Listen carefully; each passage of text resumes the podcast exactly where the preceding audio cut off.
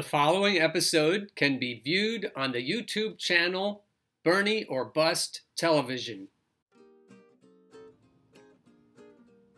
Good morning, USA, and welcome to another episode of the Bernie or Bust Show. There are stories that we don't hear, and if we do hear them, we don't heed them if we're too comfortable in our life situations and we don't have those instincts of caring about a large segment of the population. Often we are tribalistic and we want to protect our own circles. And our hardwiring says that about the most we can think about at a time is 100 people or so.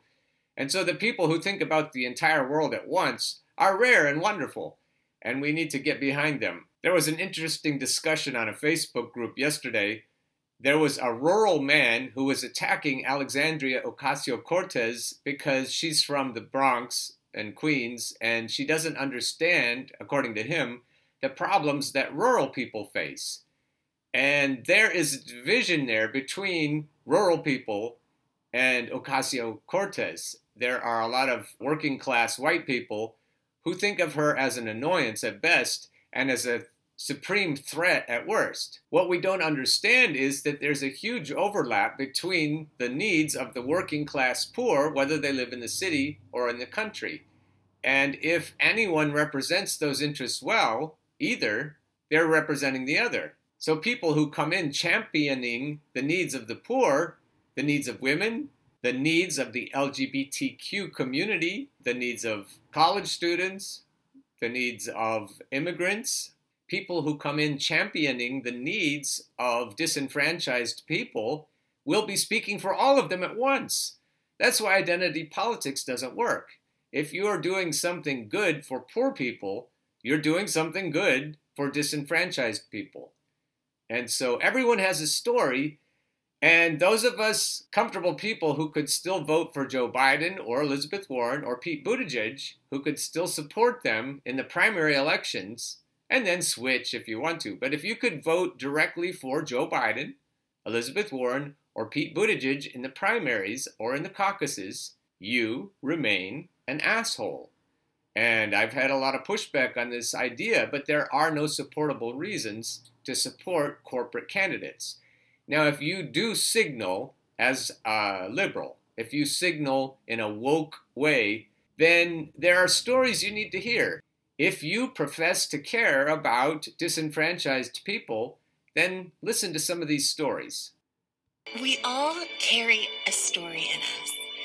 The stories we carry within us can go untold for months, years, and even decades under the weight of pain, guilt, and private suffering. But when we step forward to share our stories, we realize we are not alone. We realize our issues are collective issues, and our pain is collective pain.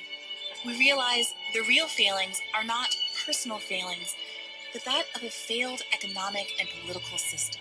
We realize we are not the crazy ones. We realize we are right to be angry, and we learn about issues that aren't our own. Our stories can move us to fight for someone we don't know.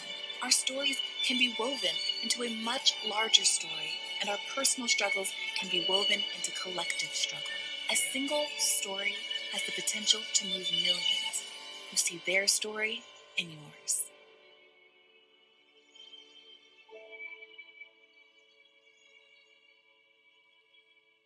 Those are the stories, and we didn't even hear the stories, but those are the stories that could move us and help us to understand that we're all in this together. So if you're a rural person or an urban person or a comfortable suburban person, what we need to understand is a collective struggle and not an individual struggle or a tribal struggle or a my team needs to win or my candidate needs to win struggle.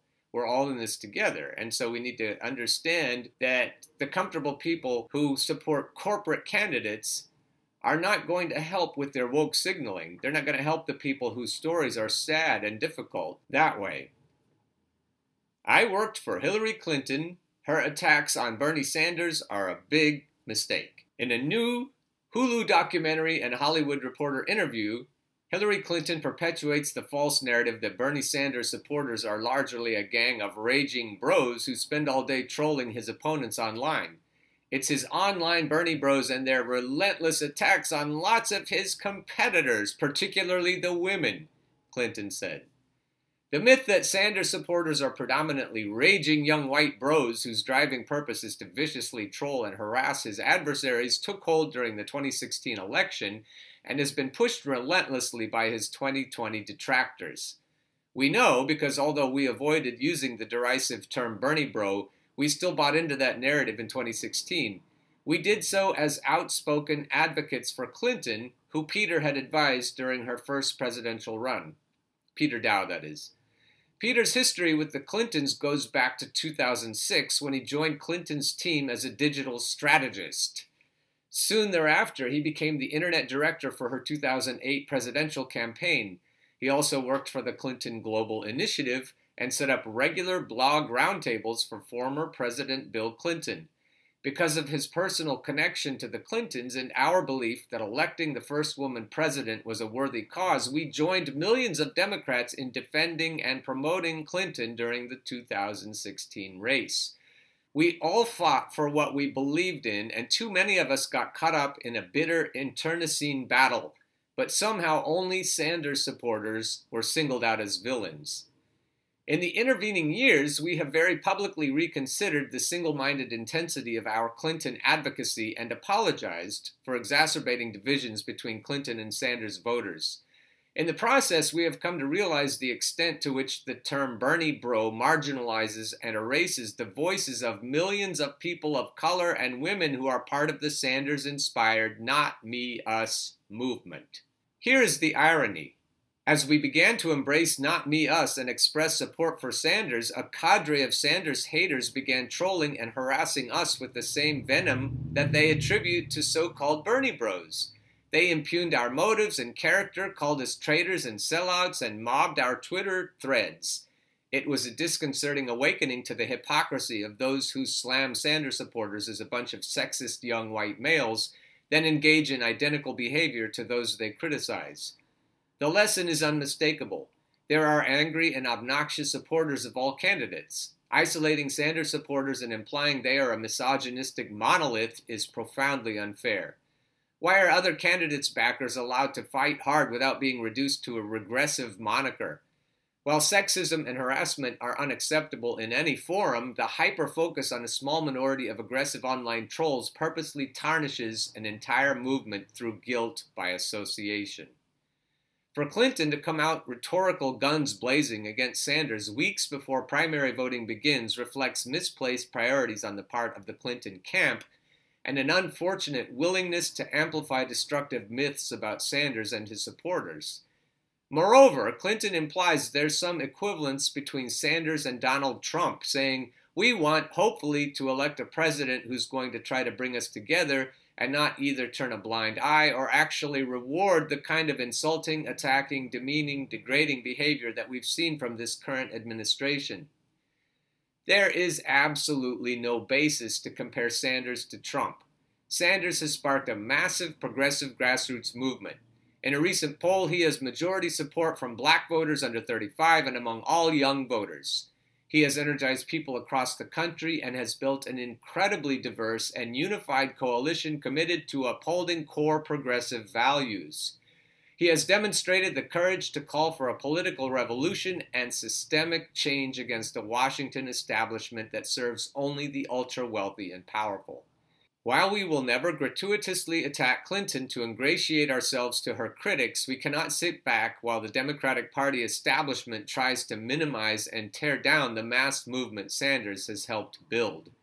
That includes the Obamas, Nancy Pelosi, Chuck Schumer, Joe Biden, and other Democratic leaders who over the past two decades have proven unable or unwilling to stem a rising and emboldened right wing in America while they continue to peddle the fiction that Sanders and his voters are too far left. It is long past time for a progressive overhaul of the entire party, and it would be better for our country and our future if Democratic leaders encourage the Sanders movement rather than try to erase it. Which brings us to our conclusion.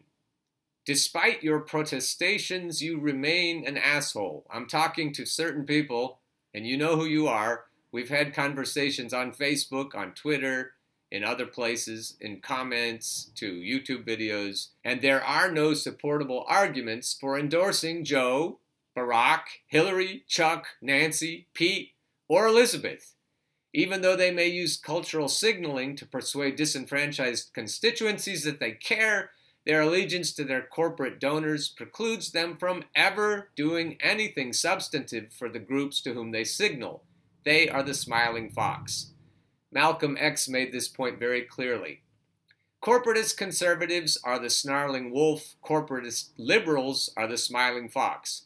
One is the wolf, the other is a fox. No matter what, they'll both eat you. Yesterday, I urged Bernie to make sure he's not getting his elbows too close to these other elbows, to the smiling fox elbows. They are not your friends, Bernie, and we told you that yesterday.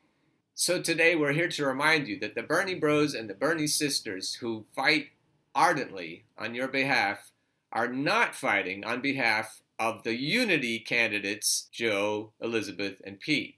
They're not our friends, and we don't think they're your friends. So, what I'm trying to say, I'm not speaking on behalf of all of the Bernie supporters, but what I'm trying to say is keeping things civil and unified is not my goal. My goal is to make sure that the corporatist smiling foxes are defeated and the corporatist snarling wolves are defeated. And they're all on the same team. And so let's work together, whether we're Bernie bros or Bernie sisters, whether or not we remain civil at all times, we need to keep in mind who the true enemies are the wolves and the foxes. And we need to work together to make sure that they are defeated. Get on board the Bernie or Bust train. Come get on board the Bernie or Bust train. Once you hear that clickety clack, there ain't no time for turning back. Oh, get on board the Bernie or Bust train.